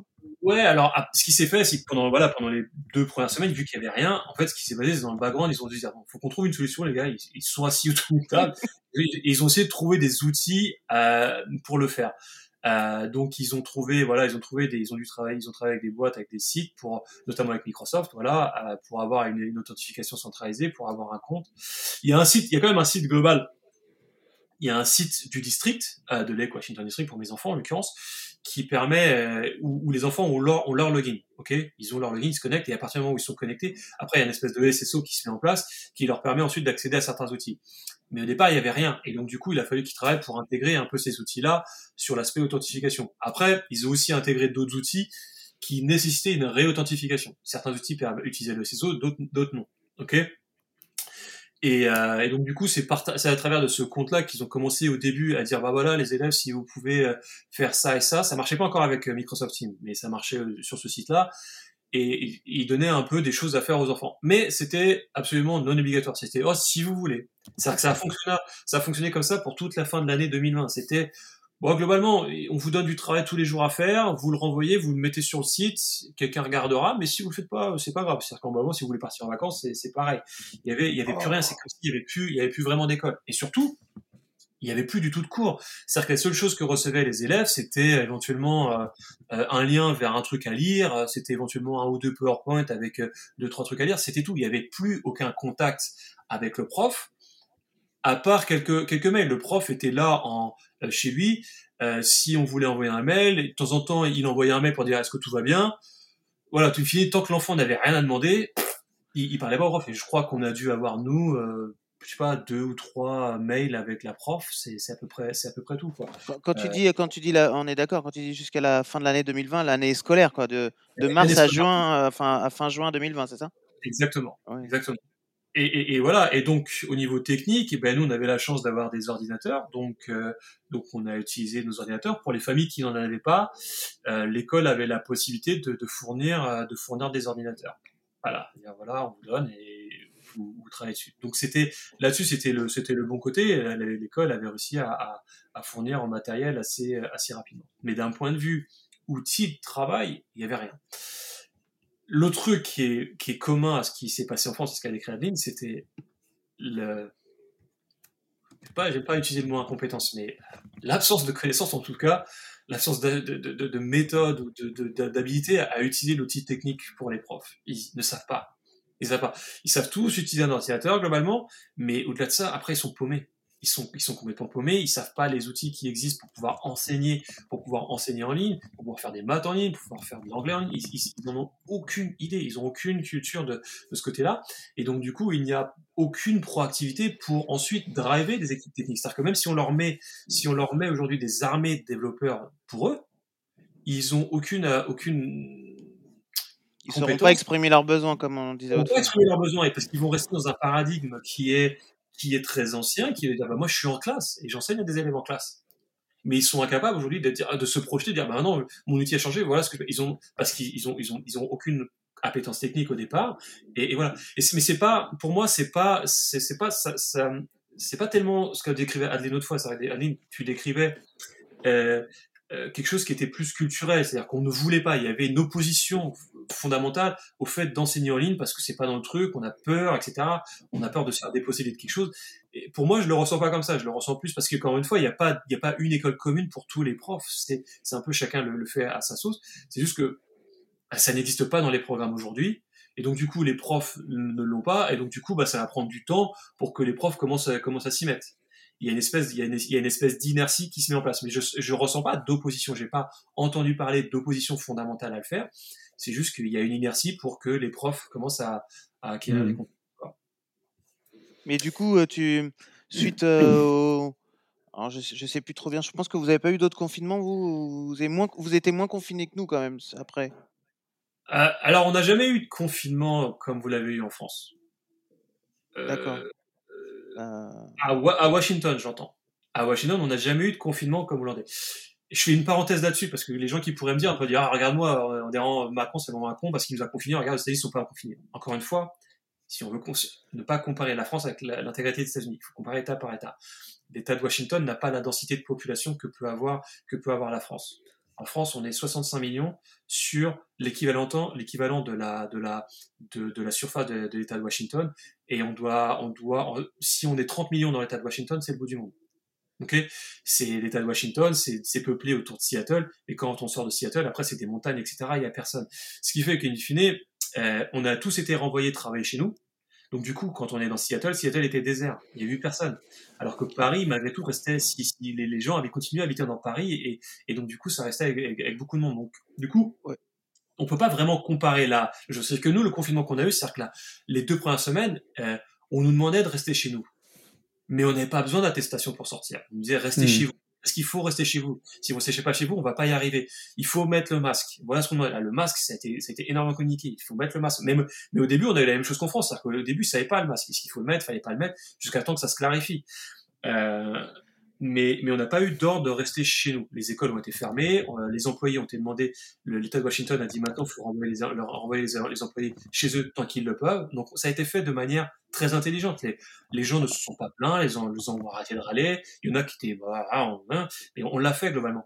Et ouais, après, alors, je, par, je, parlais principalement des élèves en fait. Euh, ce qui était intéressant là, c'était tu dis que les élèves ont été, euh, ont été renvoyés chez eux là jusqu'à la fin de l'année scolaire, et, et sur la suite, après sur le reste de l'année scolaire suivante. Est-ce que les écoles ont, ont, ben après, ont été eu... de nouveau fermées ou pas? Ben Après, il y a eu là une opposition des profs. Là, il y a eu une opposition des profs forte à la réouverture des écoles. Euh, il y a eu, il y avait une volonté assez forte de l'État de Washington de, de réouvrir les écoles. Euh, dès, le, dès la rentrée scolaire, mais il y a eu une opposition des profs. Les profs ont dit non, on peut pas, c'est pas safe, etc. On, on, ne veut pas y aller. Les profs ne voulaient pas. Et donc du coup, ils ont fait de septembre jusqu'à euh, début mars 2021, ils l'ont fait en ligne. Ils l'ont, ils l'auront fait en ligne. Il n'y a pas, il y a eu aucun retour à l'école entre temps. Mais quand je dis aucun, c'est aucun. Il n'y a, a, même pas eu euh, une demi, une journée, une semaine. Ils ont fait intégral. Ils ont fait, ils ont fait en ligne. Mais là, les, là, ils étaient obligés de fournir des outils quand même. Là. Là, les outils avaient changé, c'est-à-dire qu'il y a eu un partenariat fait avec Microsoft, parce que forcément Microsoft c'est la porte d'à côté, euh, que ce soit d'un point de vue matériel ou d'un point de vue logiciel, c'est-à-dire qu'il y a eu Teams d'intégrer euh, pour la pour la messagerie, pour les pour les la vidéoconférence, euh, pour ensuite euh, donner les, les, le travail à faire aux élèves. Il y a eu des, des tablettes surface fournies euh, aux, aux élèves. D'ailleurs, la surface, je confirme ce que j'ai toujours dit, je ne comprends pas ce produit. Ça ne marche pas. Bon. Je ne comprends pas. Je... Ça reste un mystère. Mais... Mais au moins, il y avait l'équipement. Il y avait l'équipement. Alors, ce n'est pas l'équipement, ce n'est pas le dernier. C'est vrai que c'était pas. JB me dirait, ouais, mais t'as pas eu la dernière surface. C'est vrai que c'était pas la dernière surface. Mais euh, ça restait un produit mystère pour moi. Euh, il y a toujours le phénomène du reboot journalier de Windows. Euh, et, voilà, il y avait, il y avait effectivement une tablette fournie à la rentrée scolaire, il y avait des livres fournis à chaque élève, il y avait du matériel fourni, et, et, et surtout les profs avaient maintenant euh, un, un schedule en fait, c'est-à-dire qu'il y avait des cours, ils faisaient des profs des cours magistraux avec les élèves, ils allaient à travers des choses, et euh, donc un certain nombre d'heures par jour, et après il y avait le, le offline de l'élève qui faisait son travail donné, euh, donné par le prof, et il y avait, il y avait un vrai suivi, un vrai cycle qui se faisait, euh, du, du, travail donné tous les jours, du travail à rendre tous les jours, du travail corrigé tous les jours, des notes fournies tous les jours, euh, des devoirs faits tous les jours, et voilà, ce, ce cycle, ce cycle normal, sauf qu'il se faisait, euh, il se faisait en ligne. Et je dois dire que ça ça, ça, a plutôt, ça a plutôt bien marché. Euh, le, là où c'était très difficile, c'était d'un point de vue social. Moi, je, mon, mon, plus grand, donc, il l'a par moments mal vécu parce que parce qu'il aime bien. Euh, il a vu parce, personne, que quoi, ouais. parce que moi, je travaillais à la maison, ma femme, elle travaillait dans son école, euh, et il était qu'avec moi, et donc moi, je travaille, lui, dans son coin. Il, a, il passait son temps tout seul, en fait. Mis à part le moment où il était en ligne, en vidéo, avec sa classe, qui représentait quoi, peut-être trois heures par jour. Le reste du temps, il était tout seul, tout seul, face à son ordinateur. Et c'est très dur. Quand on a, quand on a 10 ans, ça a été, assez violent. Donc c'était là la, vraie difficulté. Mais d'un point de vue scolaire, euh, j'ai envie de dire que les choses, se sont plutôt bien passées à partir du moment où tout le monde fonctionnait, euh, en bonne intelligence. Le, le programme s'est déroulé, les devoirs ont été faits. J'ai pas l'impression qu'il ait pris un retard particulier d'un point de vue scolaire. Oui, c'est ce, que j'allais dire. Tu disais tout à l'heure qu'il y avait des KPI dans tous les sens. Ils ont, ils ont évalué ça un peu s'il y eu des, des, un peu des tu disais des pertes de niveau d'une année à l'autre en fonction par rapport au, au Covid justement est-ce qu'il y a eu des, un effet Covid sur les sur les résultats? J'ai pas eu j'ai pas vraiment vu de communication euh, autour de ça après comme toutes les écoles publiques étaient logées à la même enseigne bon euh, si tu comparer il faudrait comparer euh, cette, cette, cette, cette classe là avec la classe de l'année dernière l'année précédente ça n'a pas, pas vraiment été fait euh, j'ai pas l'impression que les tests étaient revus à la, revus à la baisse. Euh, voilà, je, je, moi, je le vois vraiment plus. J'ai pas l'impression que mon fils aujourd'hui a 10 ans, j'ai pas l'impression que ce qui, ce qui, ce qui sait faire en maths est inférieur à ce que moi je savais faire à, mm. à, à je crois. Ok. J'espère que c'est clair, les explications sont claires. Mais... C'est très clair. Très clair. Après, après, j'ai un point. Je parlais de ma femme. Euh, elle, dans son école, elle est, elle, elle, est prof, euh, elle est prof dans une école privée. Euh, et, et, pour revenir un peu sur la, formation des profs, ma, ma, femme au départ, elle n'est pas du tout prof. Ma femme au départ, elle travaillait, chez, euh, je vais le citer, elle, elle travaillait chez Paris Habitat en France. Euh, c'est sa dernière, donc de 2008 jusqu'à 2015, elle a, elle a travaillé chez Paris Habitat. Elle faisait de la gestion locative, etc., etc. Elle arrive aux États-Unis, elle a aucune formation de prof. Euh, au départ, elle a fait d'autres boulots euh, qui n'avaient qui rien à voir avec le prof. Et puis, et puis c'est arrivé qu'il y a une école privée qui recherchait une assistante de prof, c'est-à-dire quelqu'un pour être dans la classe un peu pour, pour bah voilà, il faut, il y a un enfant qui n'arrive pas à faire un truc, juste l'aider, etc. Mais pas du tout pour faire prof. Donc, elle fait une année comme ça. Et ben la deuxième année, la directrice lui propose est-ce que tu as envie d'être prof? Puisqu'elle a fait, la, elle a été assistante de la directrice qui faisait cours, et comme la directrice avait envie de prendre un peu de recul, elle lui a proposé d'être prof. Alors c'est une école euh, française qui fait aussi euh, quelques heures d'anglais, mais qui fait du français, qui enseigne en français et qui applique le programme Montessori. Et donc du coup, ben, en suivant quelques formations durant l'été en ligne, etc., ben, la directrice a dit maintenant tu vas faire prof. Alors elle est suivie, la, directrice reste près d'elle pour aller pour l'aider un peu, pour euh, essayer de la corriger, continuer à la, former, mais finalement elle est passée prof dans une école privée, mais elle est aujourd'hui prof. Et cette école-là en particulier a fait euh, a fait euh, toute l'année scolaire 2020 2020-2021 en personne, avec un avec un protocole très strict de tests, de, de, de, de, refonter d'informations, de questionnaire tous les matins pour les parents, est-ce qu'il y a de la fièvre, est-ce que vous avez été en contact, etc. Voilà, et avant que l'enfant ne soit, ne soit Et après, au sein de l'école, il y avait des, des protocoles très stricts de séparation, les, les enfants ont gardé le masque, etc. etc. Mais voilà, ça pour dire que ma, ma femme, qui au départ n'est pas prof, est prof depuis, depuis un an. Mais alors attends, parce que tout à l'heure tu disais que l'État délivrait une, licence. une autorisation, une licence pour pouvoir enseigner. Euh, elle, elle n'en a pas eu besoin du fait que c'est une école privée? Exactement. D'accord. Et d'ailleurs, on, le trouve très souvent. Il y a aujourd'hui des écoles. Euh, alors ça, c'est une école, c'est une école euh, privée qui fait qui fait d'enseignement français, mais qui n'a aucune subvention de l'État, qui a aujourd'hui une reconnaissance de la part de l'éducation nationale française, mais elle n'a aucune subvention de l'État français. Ok? Là où il y a énormément, enfin beaucoup, il y en a pas mal, de d'écoles, euh, de collèges et de lycées français euh, aux États-Unis. Il n'y a pas d'école primaire française, j'en connais pas. À ma connaissance, j'en connais pas. Je suis pas sûr. Peut-être que si, en fait. Peut-être que j'ai une bêtise, il peut y en avoir. Euh, et qui, eux, reçoivent des subventions de, de l'argent de l'État français, ok? Mmh. et ils ont en partie des, profs qui arrivent de l'éducation française, qui se mettent en dispo et qui viennent enseigner du coup dans ces, dans ces collèges, dans ces, dans ces écoles-là.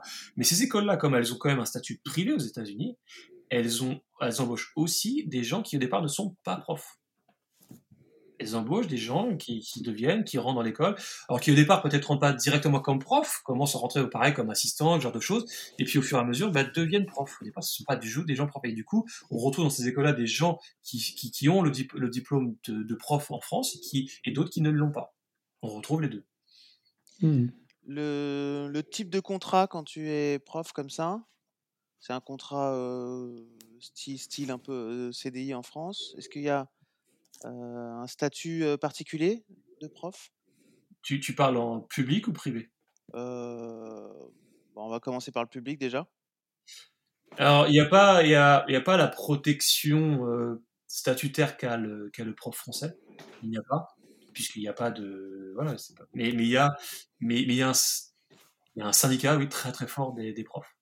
Donc, du coup, on, ne renvoie pas un prof pour rien, comme on pourrait renvoyer un, salarié. Un salarié. Un, standard. Euh, voilà. Aux États-Unis, c'est des contrats. C'est même pas des, on parle même pas de contrat, on parle d'un accord à will qui dit une feuille à quatre qui dit voilà tes conditions, mais c'est pas des contrats.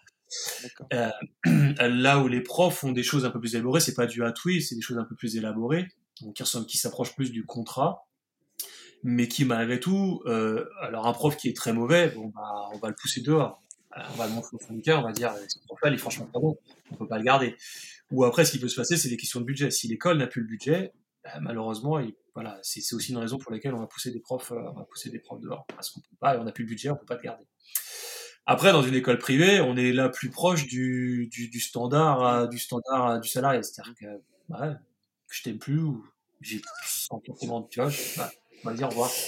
Et attends, le, dans, dans, le public ou le fédéral, euh, le, prof qui se fait euh, virer parce qu'il n'y a plus de budget ou peu importe, est-ce qu'il euh, continue à être payé par l'État fédéral en attendant de retrouver un autre poste ou il a plus de salaire?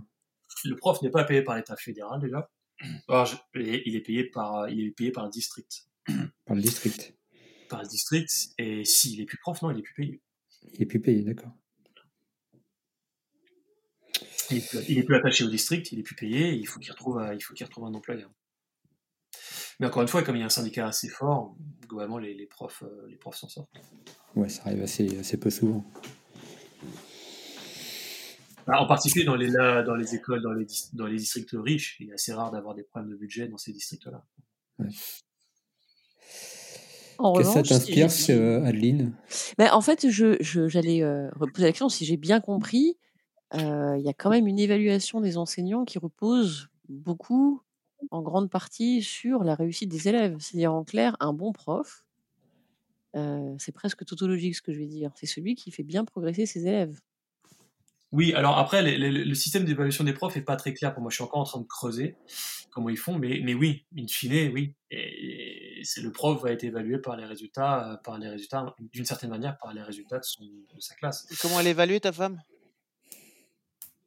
Mais ma femme, elle est encore une fois, elle est, elle est dans ah le oui, c'est vrai, elle est dans le privé. C'est très différent. Le privé, chacun fait un peu ce qu'il veut. Il n'y a pas, euh, il y a pas ça. C'est là le privé, c'est une espèce de, c'est un commerce en fait. Donc, euh, ton évaluation, c'est comment les parents sont contents ou pas. Quoi. Le, privé, ça correspondrait en France au privé hors contrat, euh, Adeline? Exactement, ouais, mmh. exactement. C'est-à-dire euh, pas de subvention d'État, pas de nécessité ni de surveillance de respect des programmes et possibilité de recruter des personnels qui n'ont pas forcément de formation. Alors on peut, il existe des formations quand même pour des enseignants, des formations on va dire privées, non labellisées mmh éducation nationale, donc bah, ça peut être un petit coup de pouce pour, pour avoir un poste, mais c'est pas obligatoire.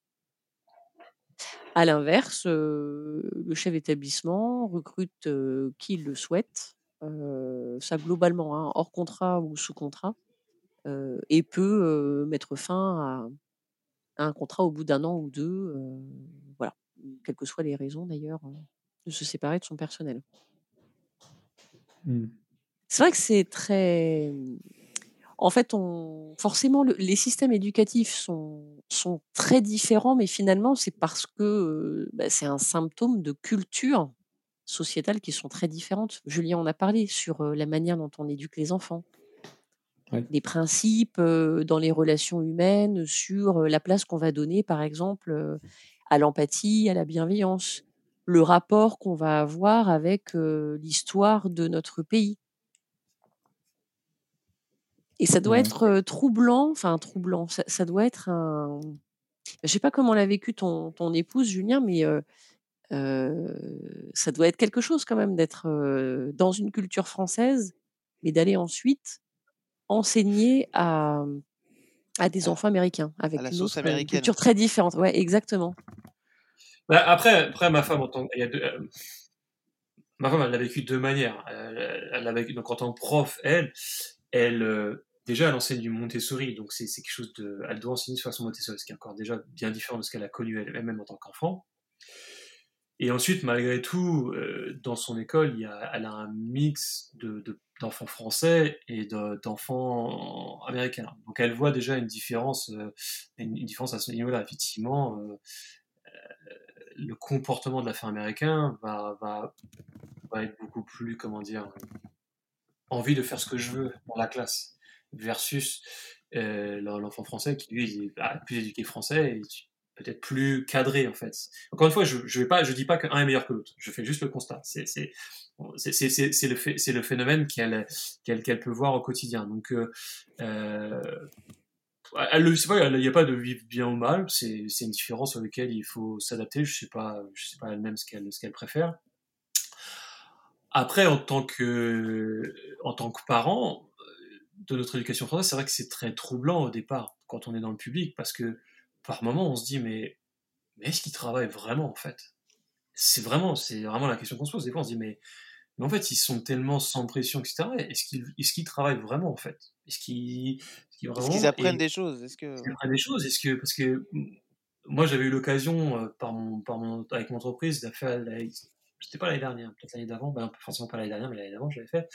J'avais été euh, faire euh, une, une journée d'éducation au développement euh, donc avec des, des, des gamins euh, qui avaient euh, 7, 8, 9 ans. On avait passé la journée là-bas, on allait sous, basculer de classe, de classe en classe, où on leur donnait une heure à chaque fois de voilà ce que c'est le, le, le, développement, euh, pour l'informatique, qu'est-ce qu'on peut faire. Et on travaillait avec eux, on faisait des exercices avec eux. Et j'avais été troublé par moments dans certaines classes, les enfants faisaient ce qu'ils voulaient en fait. Ils faisaient ce qu'ils voulaient. Mais, mais vraiment, c'était. Et du coup, je me dis, mais elle est où la prof? Puis la prof, elle était là, je me dis, mais est-ce qu'elle va élever le ton de la voix? Est-ce qu'elle va dire quelque chose? Non. Non.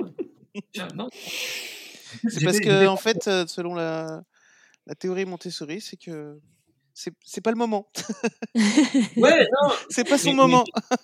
Mais, mais, encore une fois, c'est pas partout pareil. C'est pas partout pareil. C'est pour ça que je dis qu'il faut pas s'amuser à comparer un pays comme ça. Il faut, parce que on, quand on est arrivé aux États-Unis, on était au départ à Chicago. On a fait deux ans et demi à Chicago. Donc mon fils a fait, le plus grand a fait sa dernière année de maternelle, donc le kindergarten, et il a fait son, son first grade, donc la, le CP. Il a fait, euh, je dis pas de conneries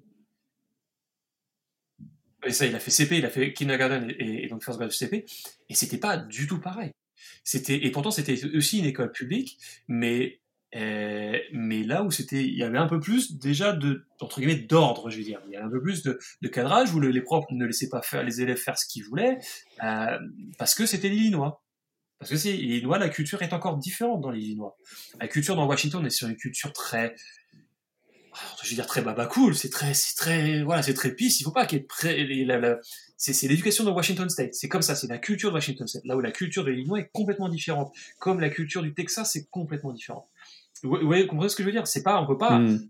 pas. Il y a, y a une espèce de d'idée directrice aux États-Unis qu'il faut donner confiance aux enfants. Mais après, il y a, il y a quand même des, des, des différences culturelles assez, assez, assez importantes entre, entre les États. Ouais, c'est comme si on essayait de définir le, à quoi ressemble l'éducation européenne. En fait, c'est différent d'un pays à l'autre. Exactement, exactement. C'est-à-dire que euh, le truc bête, c'est qu'il y, y, y, a des influences aussi migratoires. Je veux dire, en Washington State et Californie, on va retrouver, euh, on va retrouver une influence très, aussi une influence très, très asiatique sur la, mm-hmm. sur, sur, la culture.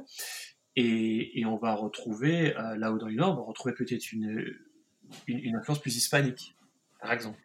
Et alors qu'à New York, on va retrouver une, une influence plutôt, plutôt européenne. Ouais, donc il faut, il faut aussi prendre tout ça en compte. Les États-Unis, c'est, énorme comme pays. Hein.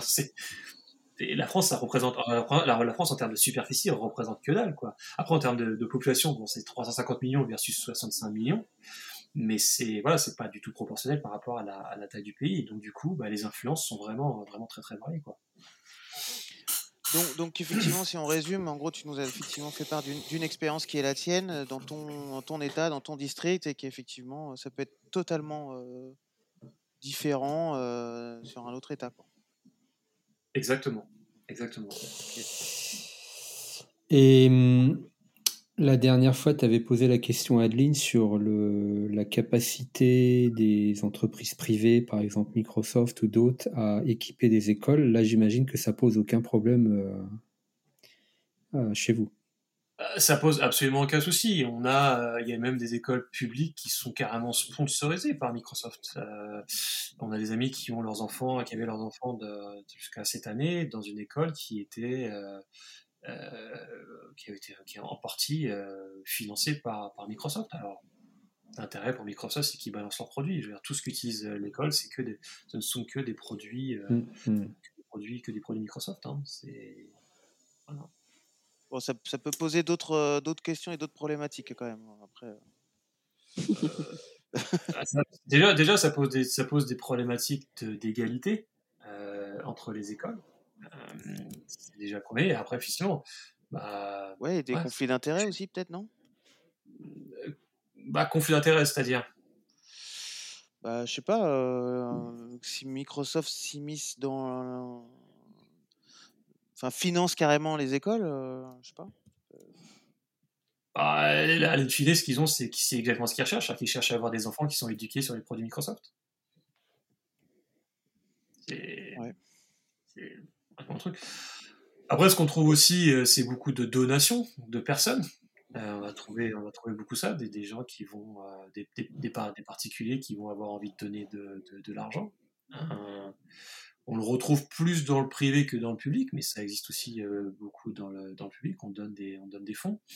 Les écoles elles-mêmes font très généralement, très très souvent dans l'année, des, événements, des événements pour, pour lever des fonds.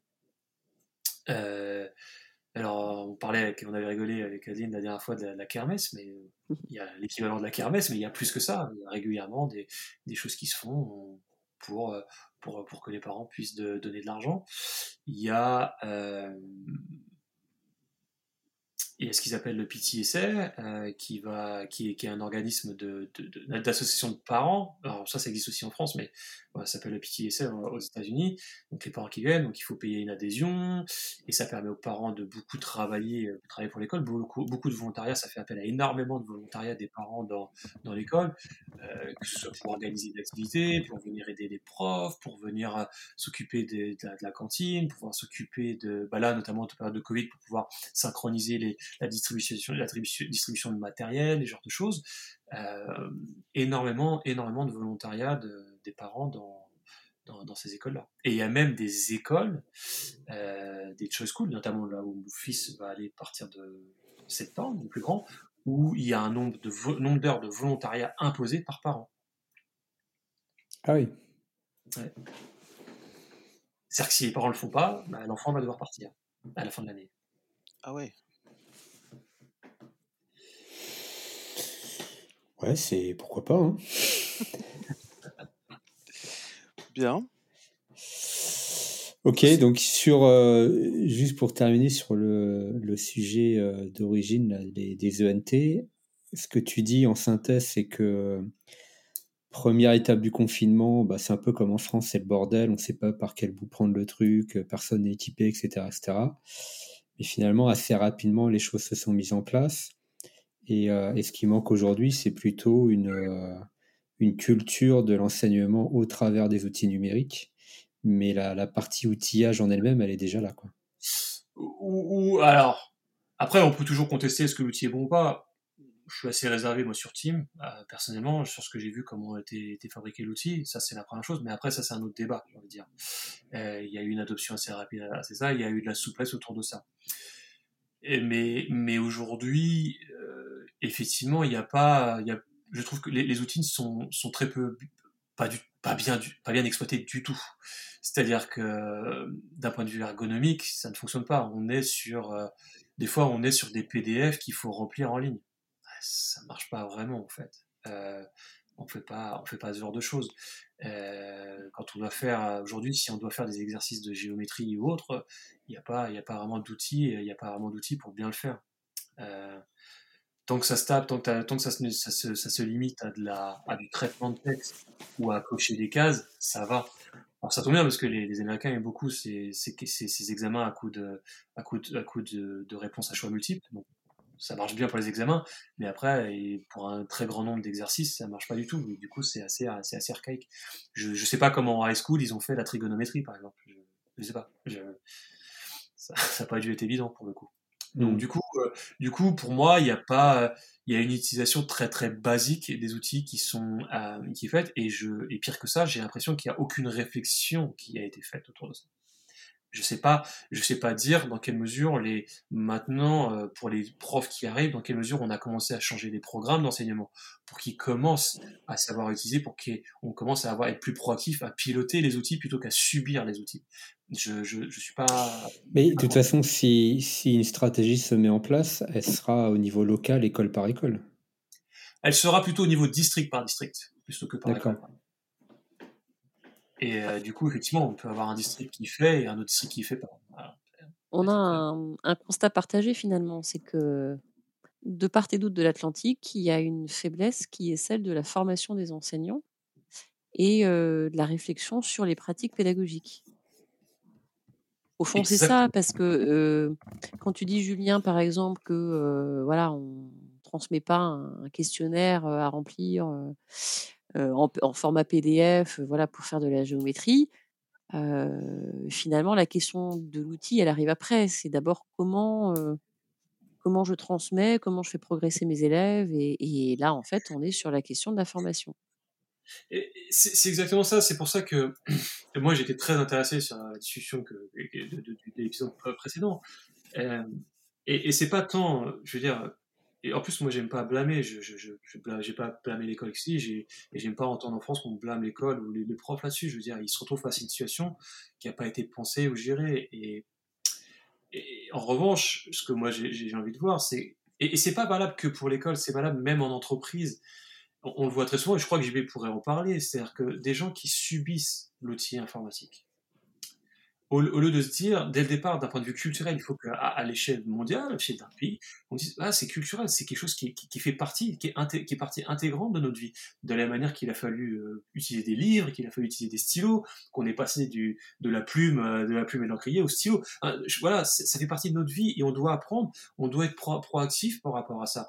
Et donc, du coup, quand on, quand on forme des, même avant même qu'on dise de former des profs, grandit, l'outil fait partie du truc. Et, plutôt que de dire on en a peur parce qu'on a peur que ça remplace le livre ou parce qu'on a peur que ça fasse de nous des idiots, bah, qu'on dise non, on va l'apprendre à l'utiliser d'une manière intelligente. Et donc du coup aujourd'hui, on se retrouve effectivement avec des profs que comme on en a peur, et eh ben on se retrouve avec des profs qui, doivent utiliser l'outil, mais comme ils n'ont aucune proactivité par rapport à ça, qui ne savent pas du tout ce qu'ils peuvent en faire, et eh ben on en fait n'importe quoi et, et on, et au lieu que ça nous facilite la vie, ça nous la complique.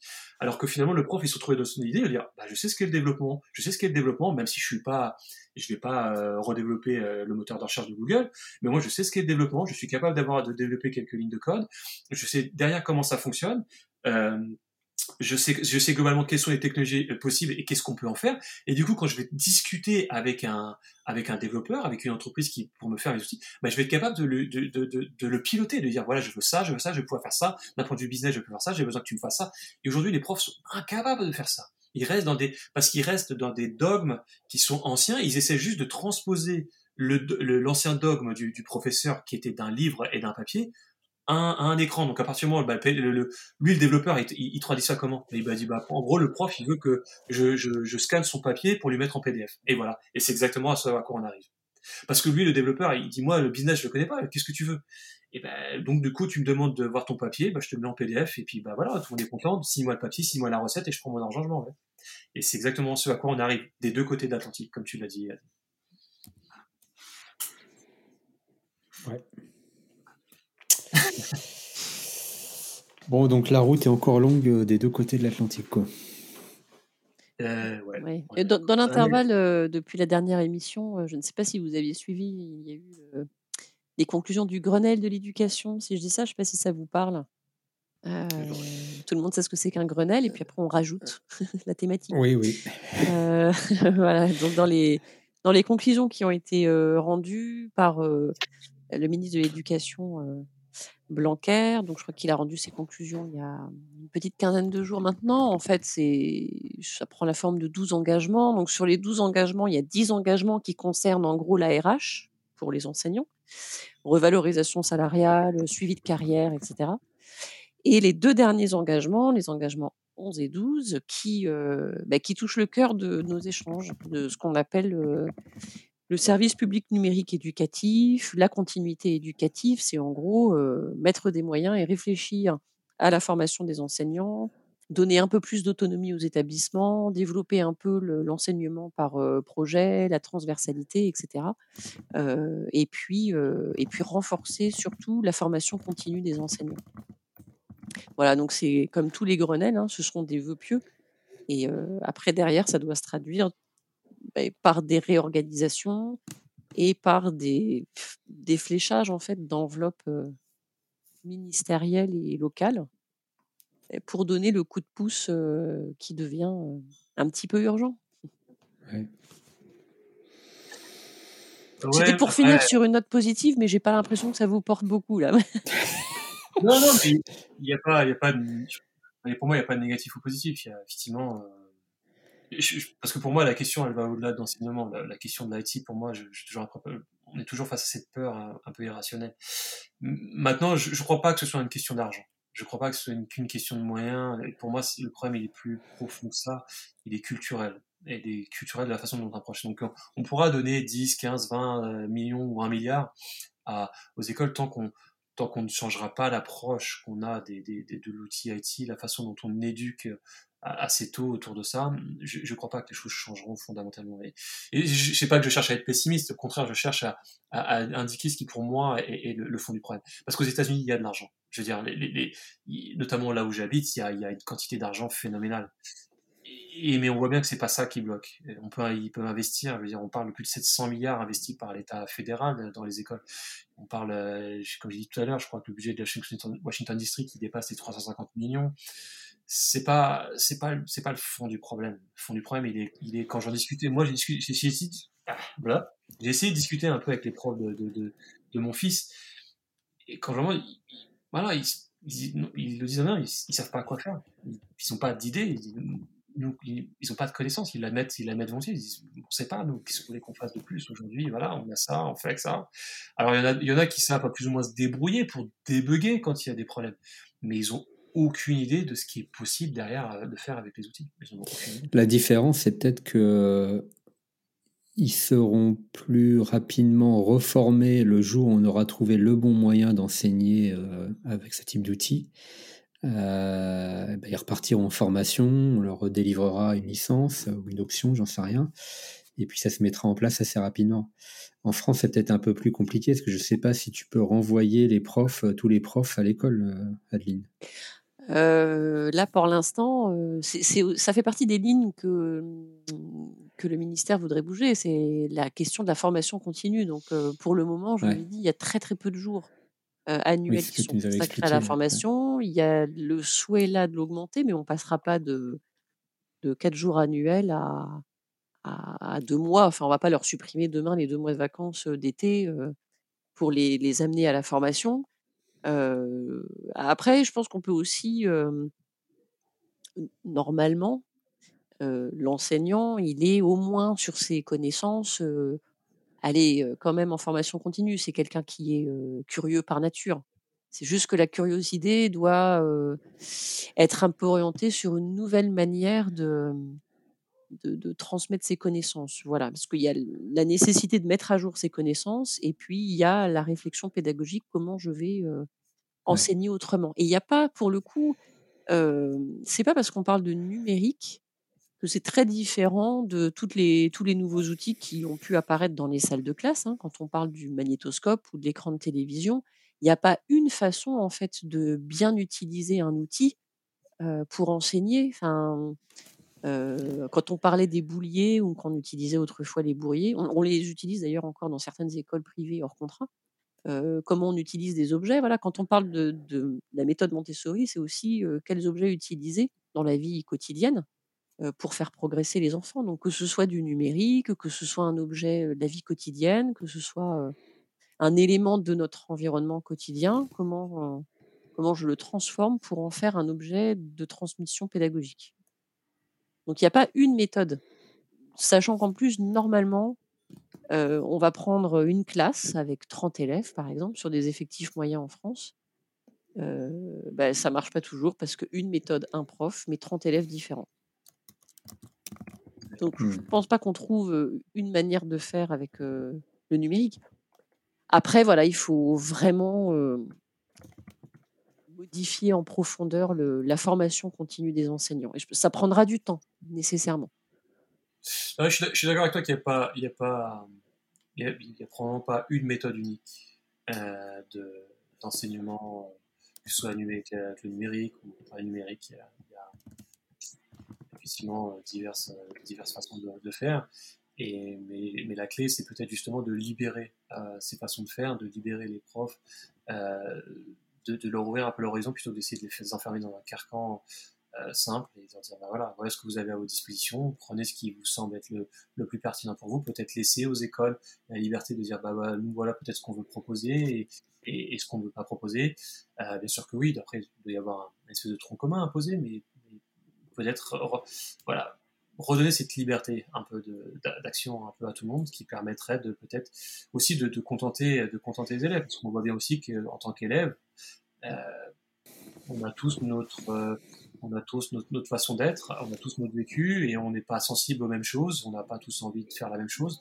Et donc, du coup, ça peut aussi permettre aux élèves de, de mieux s'y retrouver plutôt que de se dire, bah, je suis dans une classe et j'ai pas le choix. De façon, parce que de toute façon, que j'aille ici ou que j'aille ailleurs, ça sera la même chose. Ça me plaît pas, mais j'ai pas le choix. Peut-être que demain, on permettra aux élèves de dire, bah, ça, ça me plaît pas, mais peut-être que si je vais dans l'école d'à côté, bah, bah, je trouverai quelque chose qui me correspond peut-être plus. Ok, bah, je trouve que c'est plutôt pas mal comme euh, conclusion. Aviez-vous un, mot de la fin? Julien, Adeline, JB je, non, je voulais remercier Julien parce que c'était vraiment, euh, vraiment intéressant et euh, je me demandais, je ne sais pas, euh, Julien, si vous avez le souhait avec ton épouse de revenir un jour en France, est-ce que tu penses qu'elle se projetterait sur une suite de carrière de prof en France? Si elle écoute les podcasts, surtout. Écoute, je, je, je... déjà sur le point de revenir en France peut-être, hein, peut Je, enfin, on reviendra un jour, c'est sûr. Quand, je sais pas.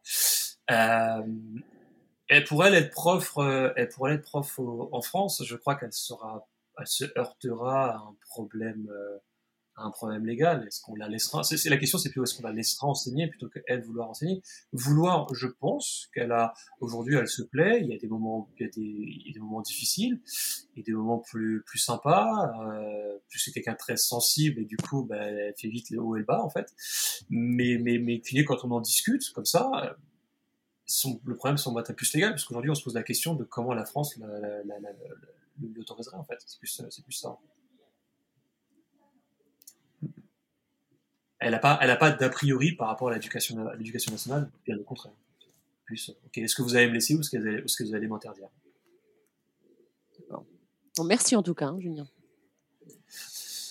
Non, non, ben voilà, c'était effectivement, pour conclure, c'était effectivement. Euh, une comparaison intéressante pour moi. J'ai vraiment beaucoup aimé la discussion avec Adeline l'autre jour. Euh, il y, a, il y a encore effectivement, je pense, d'autres sujets à creuser. Et je pense ne pas, de mon côté, avoir pu aller dans, aussi profond dans les détails. Euh, je vais continuer mes recherches euh, de mon côté. Et puis, puis voilà, je pense que si on peut apporter notre pierre à l'édifice et, et, donner quelques pistes de réflexion, in fine, je pense que c'est l'objectif. C'est l'objectif du podcast, oui. Ok. JB non, effectivement, c'est particulièrement intéressant. Merci, merci Julien et merci Adeline aussi hein, pour la, dernière session. Euh, c'est toujours un peu, un peu, un peu compliqué. Euh, on dresse un constat qui, est, euh, a des aspects positifs, mais qui, demande effectivement beaucoup d'amélioration. Peut-être que on pourrait, alors peut-être pas sur ce sujet-là, mais sur un autre sujet sur lesquels on ferait, des focus comme ça. Euh, se livrer à un exercice, je passe, donner une limite de temps, euh, une trentaine de minutes pour essayer de construire un système parfait qui répond à la problématique soulevée. Euh, ça, pourrait être un, podcast assez, assez amusant à faire, peut-être, ou une partie de podcast assez amusante à faire. Une sorte de brainstorming public? Ah ouais, un brainstorming public. Alors peut-être qu'il faut travailler un petit peu en amont parce que 30 minutes ou 45 minutes, c'est un peu, un peu short pour bâtir un système éducatif efficient. Mais, euh, mais ouais, ça, peut, ça, pourrait, ça pourrait être euh, amusant de, de, construire quelque chose comme ça. Est-ce qu'il faudrait être sobre pour faire cet exercice bien, sûr que non, bien sûr que non. il faut... enfin, enfin, si, il, faut, il faudra faire une session sobre et une session à, à 0,5 avec 0,5 dans le sang. Et, euh, et si on arrive aux mêmes conclusions, c'est que la, la, la, proposition est bonne. Ok. Ben, on pourra tester. Bon, ben, en tout cas, merci à tous. Euh, merci Julien, effectivement, pour euh, toutes les informations que tu nous as apportées. Je fais la conclusion, parce qu'Olivier, malheureusement, a rencontré un petit souci technique entre-temps. Euh, j'espère que cet épisode vous aura plu et on se retrouve bientôt pour de nouvelles aventures. Au revoir à tous. Merci à tous. Au revoir.